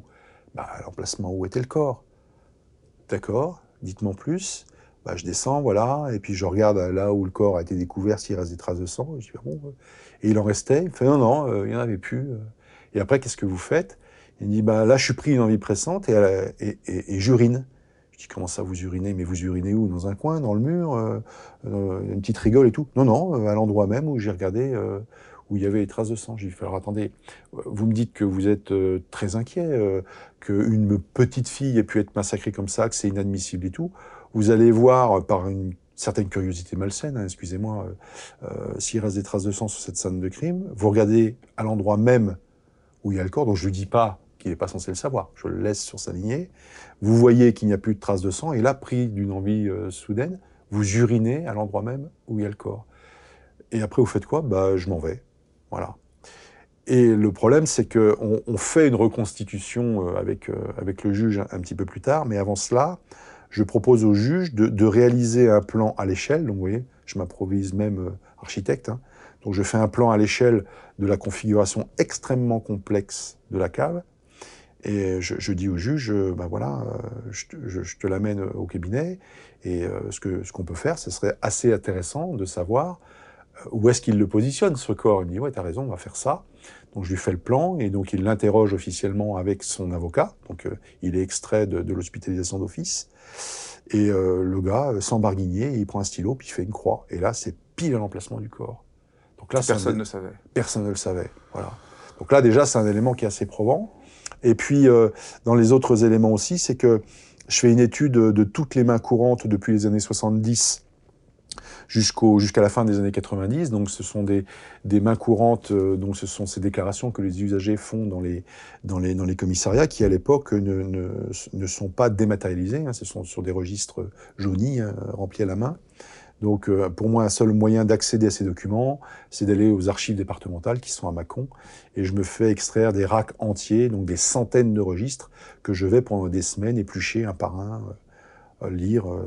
Donc ça, ça prend des semaines et des semaines. J'y vais du matin jusqu'au soir, dans l'incompréhension de, ma hiérarchie, bon, qui me laisse faire parce que je suis pris un peu pour un, dingue, mais on me laisse faire. Et puis je suis assez déterminé pour qu'on ne m'empêche pas de le faire, pour essayer de trouver un nom, une plaque minéralogique et, tout. Et donc je trouve de, rien de particulier de, de, de ce côté-là. Et puis, euh, il arrive à un moment où euh, je découvre que Jean-Pierre Murat est allé à plusieurs reprises euh, pour se présenter spontanément dans les services de police locaux pour évoquer Christelle. Et là, il l'évoque en disant euh, bah, Je l'aimais bien comme une voisine, elle me plaisait bien, j'aurais bien voulu sortir avec elle, mais je n'ai jamais osé lui adresser la parole. Donc là, ça tordait le cou au fait qu'il la connaissait pas, il savait pas à quoi elle ressemblait. Et là, il évoque sa convoitise de Christelle. Et là, on commence à avoir une sorte de mobile qui apparaît. Donc, mobile pour un jeune de 19 ans à connotation sexuelle, déjà, il y a une signification d'une possible frustration. D'autant qu'elle était connue pour remettre en place les gens qui s'approchaient d'elle parce qu'elle était amoureuse de son Michel. Mais elle était connue aussi pour avoir un couple, pour vivre un couple avec un jeune de 19 ans et elle 16 ans, avec, euh, avec lequel ce jeune homme, elle avait déjà eu des relations intimes. Et c'est une licence à cette époque-là qui fait des envieux. Donc euh, Jean-Pierre Murat aurait pu euh, effectivement profiter. Donc euh, je bosse euh, énormément là-dessus. Et puis je bosse aussi sur, et été là le, le, le coup de force, qui n'avait jamais été produit en France et à ma connaissance n'avait jamais été reproduit depuis, ça a été de travailler sur un couteau qui est découvert le long du chemin de fuite de cet individu qui manque de bousculer le, facteur en bas de, cette côte. Hein. Donc c'est à mi-chemin entre le lieu de commission du meurtre et euh, l'endroit où est positionné le facteur. C'est un fameux couteau à cran d'arrêt automatique dont Jean-Pierre Murat est absolument euh, friand, qui est euh, découvert en février 87 après la fonte des neiges, voilà, qui a été expertisé par une simple un simple envoi à la pharmacie du coin. Donc déjà, l'analyse scientifique, déjà à l'époque, elle était très mauvaise. Ça avait même choqué les enquêteurs de l'époque, qui m'en ont fait part, que j'avais rencontré sur leur lieu de, retraite. Et c'était un couteau qui avait, euh, pour moi, trois intérêts. Le premier, c'est que les proches de Jean-Pierre Murat lui attribuaient à cette époque-là la possession d'un couteau en tout point similaire. Euh, la deuxième chose, c'est que une initiale était gravée à la base de la lame, c'était la lettre J. Et la troisième chose, c'est que ce couteau était extrêmement mal affûté, c'est-à-dire que d'un point de vue balistique, euh, il représentait énormément de stigmates d'affûtage. Seulement, euh, à la fin des années 90, il y a eu une inondation dans le local scellé du, tribunal judiciaire de Chalon-sur-Saône. Et le concierge qui avait la, charge de, de, de, la gestion de ces scellés-là, voyant l'ancienneté euh, des fiches de scellés, est parti du principe que plus personne n'aurait euh, besoin de ces vieilleries et les a prises et les a foutues à la benne.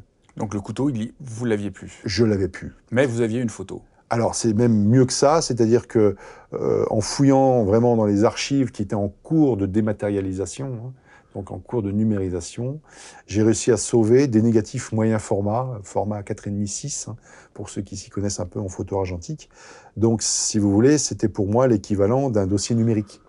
Donc avec mes propres deniers, j'ai acheté un scanner haute définition, j'ai euh, numérisé euh, ce, négatif avec le plus de définition possible. Et puis euh, j'en ai parlé au juge, je lui ai dit voilà, en plus Jean-Pierre Murat, lorsqu'il est interpellé par les gendarmes après avoir menacé cette caissière en 2010, a été trouvé en possession de plusieurs couteaux qui étaient sur lui, qui ont été saisis par les gendarmes. J'en ai retrouvé énormément à son domicile chez ses parents. Et puis j'ai retrouvé énormément euh, d'outils d'affûtage, notamment une grosse meule en pierre sur laquelle son propre frère, présent au moment de la perquisition, m'a dit mon frère avait l'habitude d'affûter ses lames euh, sur cette pierre-là notamment. Donc j'ai trouvé un expert en armes qui s'appelle Bernard Lucas, qui est un homme euh, avec de la gouaille et beaucoup de, compétences et beaucoup de courage, qui m'a dit euh, bah, écoute, ton plan, euh, il me fait bien marrer, donc rien que pour ça, je te suis dans l'aventure. Donc j'en ai parlé au juge qui a accepté de me délivrer ce une OCE, donc une ordonnance de commission d'experts. Et bien sûr, personne ne voulant m'accompagner, j'ai chargé ma petite meule dans mon camion. Euh, j'ai pris tous mes scellés, j'ai récupéré les scellés euh, euh, de la gendarmerie, après m'être assuré que les couteaux que j'avais de la part de la gendarmerie on avait la certitude que c'était des couteaux qui appartenaient à Jean-Pierre Murat, mais également affûtés et utilisés par Jean-Pierre Murat. Ça permettait d'asseoir le postulat selon, euh, lequel le, les stigmates d'affûtage euh, présents sur toutes ces lames-là étaient euh, imputables à Jean-Pierre Murat et à personne d'autre, qu'il était donc l'utilisateur et l'affûteur de ces couteaux-là. Et puis j'ai apporté mon couteau qu'on appelle le couteau de question, que je n'ai plus que sous forme numérisée. Et là, euh, mon Bernard Lucas, il fait son travail et il me rappelle au bout de, quelques semaines, il me dit, écoute, pour moi, euh, banco. C'est-à-dire qu'une personne qui s'y connaît en affûtage va utiliser une pierre huilée et il va laisser ce qu'on appelle, sur vraiment le tranchant de la lame, ce qu'on appelle un morphile, qu'il appartient à l'affûteur de faire sauter avec un cuir. Et donc, quelqu'un de vraiment très bon va te laisser qu'une seule qu'une seule catégorie de, stigmates, un seul type de stigmate, une personne un peu moyenne, deux, et ainsi de suite. Or, sur euh, les couteaux de Jean-Pierre Murat, dont on avait la certitude qu'il était à la fois l'affûteur et l'utilisateur, on avait cinq stigmates d'affûtage. Ce qui est en soi une signature. Je pèse mes mots, ce qui est en soi une signature, et qui a, d'un point de vue euh, expertise en armes, la même valeur qu'un élément de preuve balistique d'une rayure laissé euh, sur une balle à l'extraction d'un canon. Et il me dit, euh, ce qui va te mettre le ravioli au courbouillon, mon raf, c'est qu'on retrouve exactement ces cinq stigmates d'affûtage sur le couteau de question dont tu m'as produit les négatifs. Donc, si on a vu le vrai couteau entre les mains, moi, je te pondais un rapport d'expert en disant l'utilisateur, l'affûteur des couteaux de Jean-Pierre Murat, euh, c'est le même que pour le couteau de 1987. Mais comme je n'ai que les négatifs, d'un point de vue euh, vraiment légal, hein, pour être vraiment euh, honnête aux yeux de la loi et aux, yeux de, l'intellect, je ne peux mettre que tant approuvé que. Mais c'est bien le bon gars, t'as bien le bon gars. Voilà. Donc ça faisait encore des éléments en plus. Et enfin, le dernier des éléments, ce sont les éléments descriptifs, c'est-à-dire que ma revue de presse, encore une fois, m'a permis de mettre le doigt sur une émission qui était présentée à l'époque par Jacques Pradel, qui s'appelait Témoin numéro 1, une émission euh, de mémoire du 27 avril 1993, où l'enquête est au point mort. Christelle Blétry n'a pas encore été assassinée. L'association Christelle n'existe pas. Euh, Jacques Pradel donc fait cette émission, fait appel à une autre famille que, euh, la famille Maïri Pichon pour participer à cette émission-là. elle refuse pour des raisons personnelles, mais ont le souvenir que Marie, elle est dans la peine depuis des années dans le fond de sa campagne, et propose à l'équipe de TF1 euh, d'avoir recours à cette famille-là. Donc Marie est contactée et elle accepte. Elle accepte parce qu'elle m'a dit, là où, elle m'a dit, là où j'en étais, j'étais prêt à faire n'importe quoi pour faire avancer le dossier de ma fille.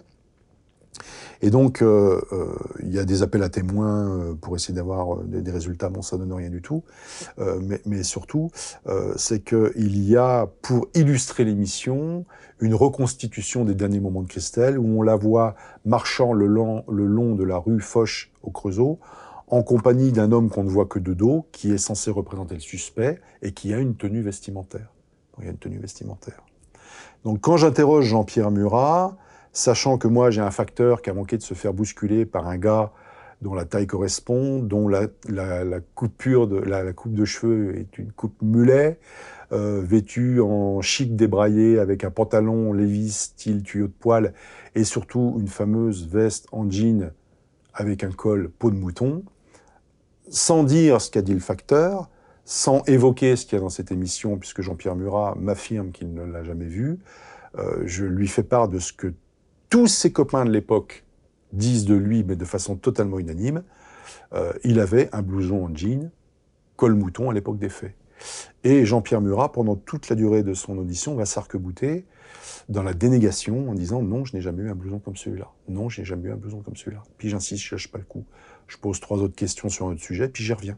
Ben, il y a un tel qui dit vous avez un blouson. Non, euh, non, non, non, je n'ai jamais eu. Et puis, euh, au bout d'un moment, il finit par lâcher l'affaire. Il me dit Ouais, ben, en fin de compte, j'en avais un blouson comme ça, euh, effectivement, un Levis, je sais plus trop où je l'ai laissé. C'était un cadeau de ma mère et tout, mais vous pouvez me le décrire Donc, il me le décrit. Comme par hasard, la description correspond à ce que me dit le facteur. Puis je dis Mais quand bien diable euh, euh, vous, étiez en possession d'un tel blouson, pourquoi vous avez cherché pendant toute l'audition à me dire que vous n'en aviez pas un? Il me dit bah, Tout simplement parce que. Je suis entouré de gens qui veulent m'accuser de ce meurtre-là, alors que moi j'y suis pour rien. Euh, mais je dis mais comment euh, le fait de posséder ce blouson ferait de vous le meurtrier de Christelle euh, Marie? Pourquoi le fait d'avoir une coupe avec les cheveux qui vous tombent sur la nuque ferait de vous le meurtrier Christelle Marie? Il dit parce qu'il y a eu l'émission témoin numéro un et le gars qu'on voit dans cette scène-là, justement, il a un blouson de jean doublé col mouton, donc c'est très facile de me mettre ça sur le dos. Et là, je sors la photo que j'ai extraite de l'émission, et le gars est habillé en noir de la tête aux pieds, avec un blouson perfecto en cuir noir. Et il a les cheveux qui ne sont pas du tout en coupe mulet. Wow. Et là, je lui dis, vous m'expliquez? Wow. Et là, le gars dit, je réponds plus aux questions. Wow. Voilà.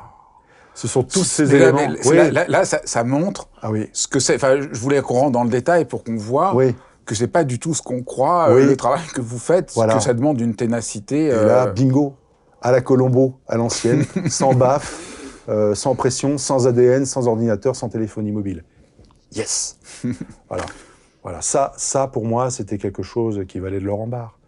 Qui valait plus d'autres menus détails, hein, évidemment, il se prend les pieds dans la moquette, notamment le jour de la reconstitution, où euh, lorsque on lui demande de refaire ce qu'il a fait quand il va voir les traces de sang et uriner sur, euh, sur la scène de, de- de crime. Donc, euh, il vient. Là, on n'est plus sur un bout de papier. Hein. C'est-à-dire qu'arriver à repérer un lieu sur un bout de papier, faut déjà bien connaître les lieux. faut déjà bien savoir où est-ce qu'on a regardé le sang. faut déjà bien savoir où est-ce qu'on a uriné. Mais quand on lui demande ce qu'il a fait après, il s'extrait de la cave, et là, ça se fait sous les yeux de Marie Pichon. Hein. Ça se fait sous les yeux des parties civiles, ça se fait sous les yeux des avocats, le sien, mais aussi ceux de l'association. Et voilà petit pas que notre, euh, Jean-Pierre Murat euh, quitte la cave et descend le chemin, le même que celui qu'a pris le gars le jour des faits pour aller euh, manquer de bousculer. euh. Puis d'un seul coup, on arrive en descendant le chemin à l'endroit où le couteau a été découvert. Et là, personne n'a parlé de la localisation du couteau. Personne n'a parlé de la localisation, là où un gars un jour appelle en disant euh, Je sais qu'il y a eu un mort dans le coin, je trouve un couteau. Et à l'endroit même où le couteau a, a été découvert, tout seul, Jean-Pierre Murat s'arrête, et puis il nous regarde, et puis il attend qu'on lui pose une question. Je peux vous dire que ça, ça, ça nous a fait l'effet d'un saut de glace sur la tête où on s'est produit. Et là, pour nous, on s'est dit, euh, c'est bon, on a vraiment le bon. C'est dingue. C'est dingue. Euh, ça a été très dur pour vous. Là, on voit le côté. euh, Là, on voit le côté. enfin, là, on- on- le travail et tout, Oui. mais ça vous a laissé. Oui. Donc, vous faites, vous faites un burn-out. Oui, alors, mon, burn-out, euh, m'arrive euh, pendant le, travail euh, acharné que je fournis pour Marie, pour la ferme Maillerie, parce qu'évidemment, on a, on a une actualité judiciaire qui est, énorme. Et c'est pour ça qu'au jour d'aujourd'hui, il était nécessaire d'écrire ce livre-là. Et c'est d'ailleurs ce qui apparaît principalement dans mon dernier chapitre que, que j'ai intitulé Pour mémoire. C'est pour que les gens comprennent bien ce qu'est la réalité euh, du Colcaise, ce, qu'est la réalité des, moyens réels qui sont donnés aux enquêteurs pour pouvoir travailler dessus, qui est vraiment en deçà, en deçà de ce que les Français pourraient imaginer. Euh, c'est-à-dire que oui, c'est l'épuisement le plus total. Euh, vous, avez, vous avez presque tout, on l'a dit, en plus de votre travail. C'est ça. Euh, dans vos vacances, dans vos nuits. C'est ça. Et, en plus, pire que ça, donc moi, j'ai construit ma maison de mes mains. Euh, en, 2009, quand j'arrive, je reprends le dossier. Mon cousin Olivier, dont je parle dans le livre, est assassiné d'un coup de couteau en plein cœur.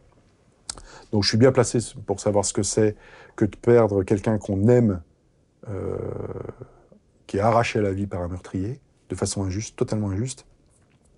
Je construis ma maison parce que je dois remplir la promesse que j'ai faite à ma femme de l'époque de lui donner un confort de vie pour elle et puis pour nos enfants. Je, respecte ma promesse d'être toujours auprès de mes euh, collègues de groupe pour être performant sur les dossiers nouveaux qui tombent. C'est-à-dire que je peux dire au effort que tous les dossiers qui me sont donnés, donc les dossiers nouveaux dont j'ai été directeur d'enquête, j'ai 100% de condamnation en cour d'assises. Je donne des cours de formation auprès de l'école des greffes, auprès de la formation de la police nationale, auprès des polices euh, territoriales pour euh, les relations police-justice, pour euh, la précision des actes de constatation des scènes de crime, sur les traumatismes vicariants et la façon dont le policier doit gérer la mort au quotidien, tel qu'il va la découvrir, tel qu'il va la toucher, tel qu'il va la sentir, comment ramener ça à la maison comment arriver à en faire abstraction. Et puis, je m'investis dans ces colcaises en plus de mon travail. Et ça, je pense que mon institution, qui en demandait toujours plus, même à me rappeler en pleine nuit pour aller ramasser le corps d'un bébé dans un centre de tri d'ordures, alors que je suis à l'autre bout d'un autre département que je ne suis pas de permanence et que j'y vais sans discuter, elle n'a pas été capable de le toucher du doigt, ça. Et donc rapidement, euh, je suis pris de vertige. Je fais un premier euh, burn-out dans les années 2013 à peu près. Et euh, ma direction est contactée par la médecine de prévention euh, qui lui dit euh, halte au feu, euh, là, là, il va aller dans le mur. Hein. Donc donnez-lui des conditions pour mieux travailler. Et là, l'institution a exercé une activité dont elle est particulièrement friante et derrière laquelle elle se cache, telle derrière un paravent, c'est la calinothérapie. La calinothérapie, c'est ce principe qui veut que quand vous avez un, un, un fonctionnaire qui est en souffrance, on lui donne l'impression qu'on a pris son problème en considération, qu'on l'écoute et qu'une suite favorable va lui être rapidement euh, accordée, mais c'est que ce n'est qu'un gain de temps, c'est tout. Et en fin de compte, pour moi, ça n'a absolument pas changé le problème. Donc j'ai été victime de troubles de l'équilibre pendant, plusieurs semaines qui m'ont maintenu loin de, de, mon activité professionnelle, où j'ai eu beaucoup de mal à reprendre mon activité euh, professionnelle. Et j'ai repris de plus belle, euh, de façon à pousser euh, la fermerie jusqu'à son, épilogue. Et après, il s'est posé la question prégnante de la reprise du dossier Blétry, puisque celui qui est présenté dans, dans le livre euh, comme étant quelqu'un, euh, auquel, une personne à laquelle j'étais très attaché, qui se prénomme Christophe, qui était mon binôme de groupe, et qui s'était énormément investi dans le dossier Blétry, euh, et lui aussi maltraité par la hiérarchie qui le change de groupe en lui laissant le dossier Blétry en portefeuille, mais décide de ne plus rien faire dessus. Et donc là, je me retrouve euh, récipiendaire de la souffrance de la deuxième maman, c'est Marie-Rose Blétry, qui me demande d'intervenir pour pouvoir prendre son, son dossier à bras-le-corps et de faire pour Marie, elle me supplie, faites pour Marie, faites pour moi, faites pour moi ce que vous avez fait pour Marie. Et là, je savais que pour moi, ça aurait deux conséquences directes c'est déjà me fâcher avec ce fameux Christophe. Et deuxièmement, dans la mesure où j'arriverai à résoudre également ce dossier-là, euh, mais mon institution ne pourrait plus prétexter la chance pour expliquer euh, ces résuites-là. Ça l'obligerait à faire un examen euh, de ce qui dysfonctionne dans l'administration, qui mène aux colcaises et qui empêche de les reprendre. Et là, ma position deviendrait intenable. Et c'est là, pour moi, les, les, problèmes graves commencent et que je, que je comprends que de l'instant où je reprends le dossier Blétry en novembre 2013 comme directeur d'enquête, pour moi, c'est la fin de ma vie en police judiciaire, c'est la chronique d'une mort annoncée. Donc on va pas raconter cette autre histoire parce qu'il faut que les gens lisent votre livre et que c'est la même, euh, c'est la même précision invraisemblable, le, voilà, qui permet euh, de, de confronter l'assassin. Euh, mais euh, donc du coup, euh, mais, mais ce, qui est, ce, qui est, ce qui est terrible dans, dans cette histoire, c'est le manque de reconnaissance de l'institution. Oui. C'est le fait que vous n'avez pas été promu, c'est le fait Oui. qu'on vous a vraiment maltraité, c'est Oui. le fait que... euh, et là, on, on- on voit aussi quelque chose sur lequel j'insiste souvent dans, dans, dans, dans les dialogues que je fais. L'être humain a besoin euh, de ça. reconnaissance, nous sommes des êtres sociaux. Et ça. là, il y a quelque chose euh, d'une violence qui vous est faite par l'institution et qui est vraiment très difficile. Au fond, on a l'impression en vous lisant que cette violence de l'institution à, votre égard, enfin, c'est vous racontez des scènes qui font absolument froid dans le dos. Oui. euh, la scène où, à votre pot de départ, euh, la personne qui vous euh, remercie ne dit même pas le prénom de. Se trompe de prénom, Se ouais. trompe de prénom. À quel point ça ne l'intéresse absolument pas. C'est ça.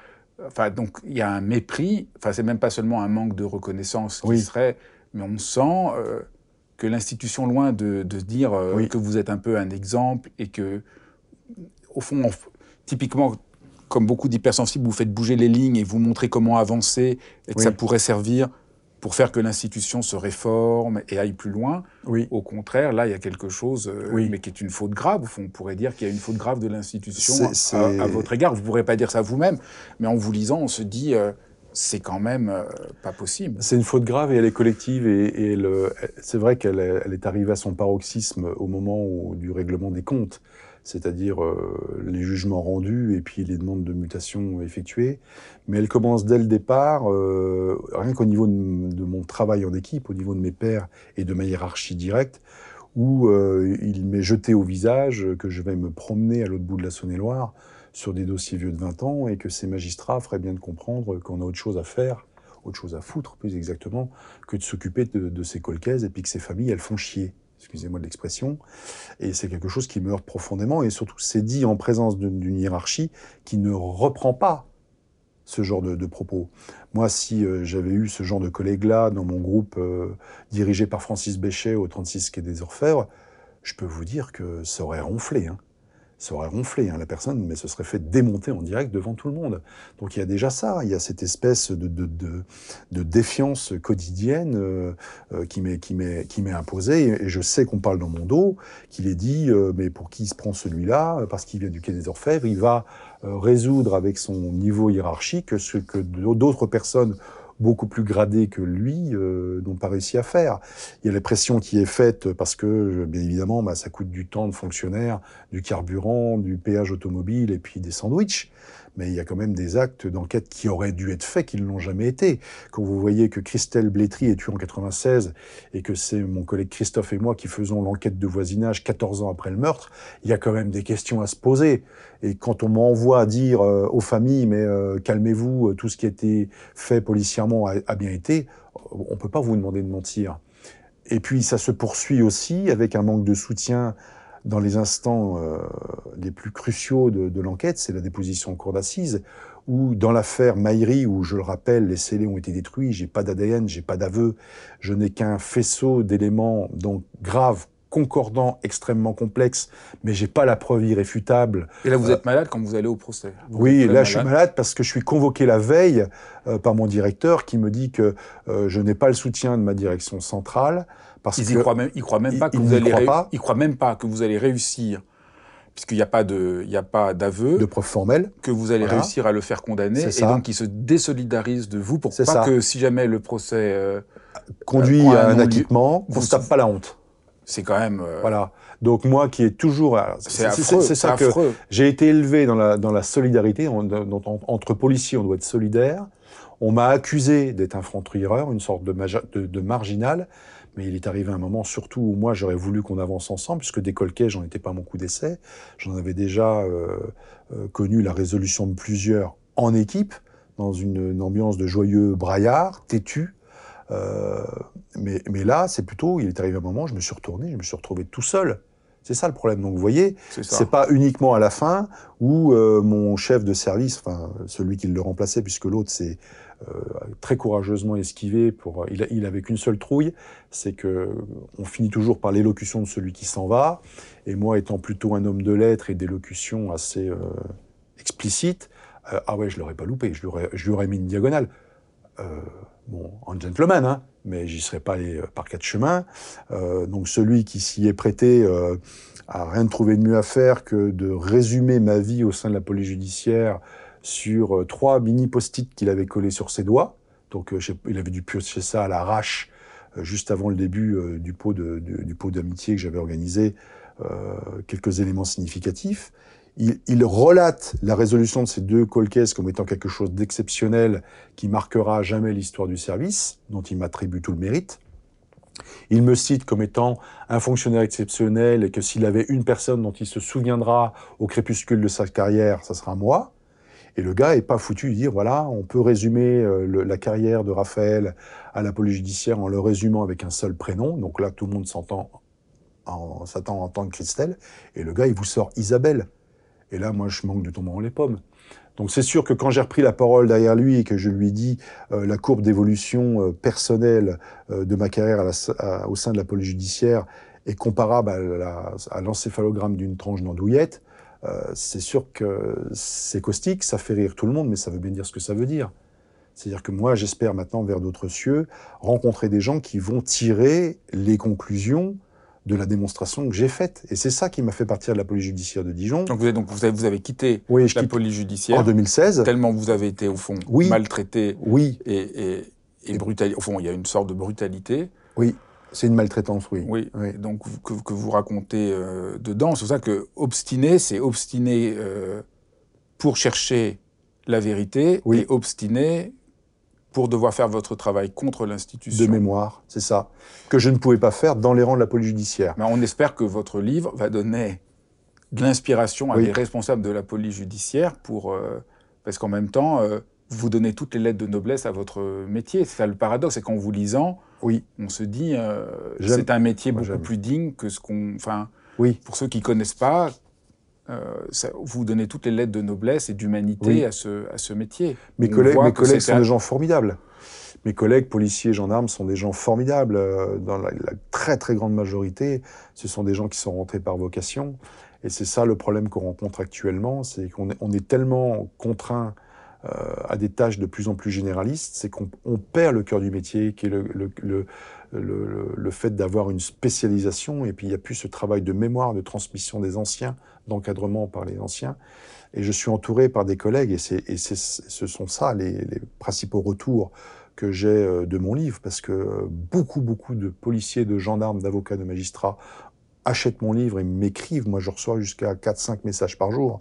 J'ai même des gens qui m'envoient le livre au commissariat pour que je le dédicace. Et ils ont glissé une enveloppe timbrée pour la réponse. Et on en parle énormément. C'est que mes collègues sont désespérés de ne pas pouvoir vivre leur métier à la hauteur de ce qu'ils espéraient. Et je pense que le malaise dans la police, il est là aussi. le, le, malaise dans la société en général, parce que c'est la même chose pour les soignants, c'est la même chose pour les enseignants.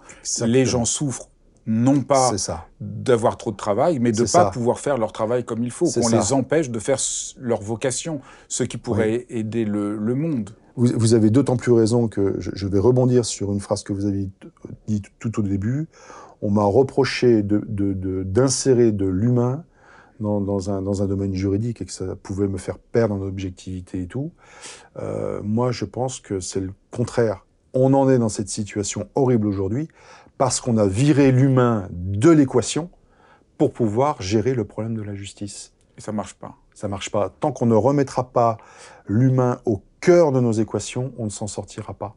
On est dans une société de gens euh, peureux, euh, qui avancent ventre à terre, qui pourraient agir, qui devraient agir, et qui ne le font pas pour tout un tas de mauvaises raisons, que ce soit manque de confiance en soi, euh, euh, euh indifférence, égoïsme, manque de formation, manque de reconnaissance aussi. Enfin, on voit le, oui, ce que vous montrez aussi, c'est le prix, c'est le prix à payer de ne pas, payé. de d'être obstiné. Le dernier point que je voudrais aborder avec vous, c'est l'espérance qui est au cœur de votre livre, oui. que malgré que vous voyez l'horreur, oui. vous gardez foi en l'homme. Oui. Toujours. Déjà, moi, j'ai un vieil adage que m'avait pris un, m'avait appris euh, un prêtre canadien que je cite dans mon livre, qui est le père John Thomas, qui malheureusement nous, est décédé en 2015 et depuis, je me retrouve bien seul, puisque c'était quelqu'un qui m'aidait à parce qu'il était, euh, il était euh, autant humain que spirituel. Et il m'a dit d'ailleurs, c'est, c'est l'humain qui mène au divin et pas l'inverse. Il m'a dit, euh, tu as une foi d'abord parce que tu es profondément humain. Si t'es pas profondément humain, l'équation, elle prend pas.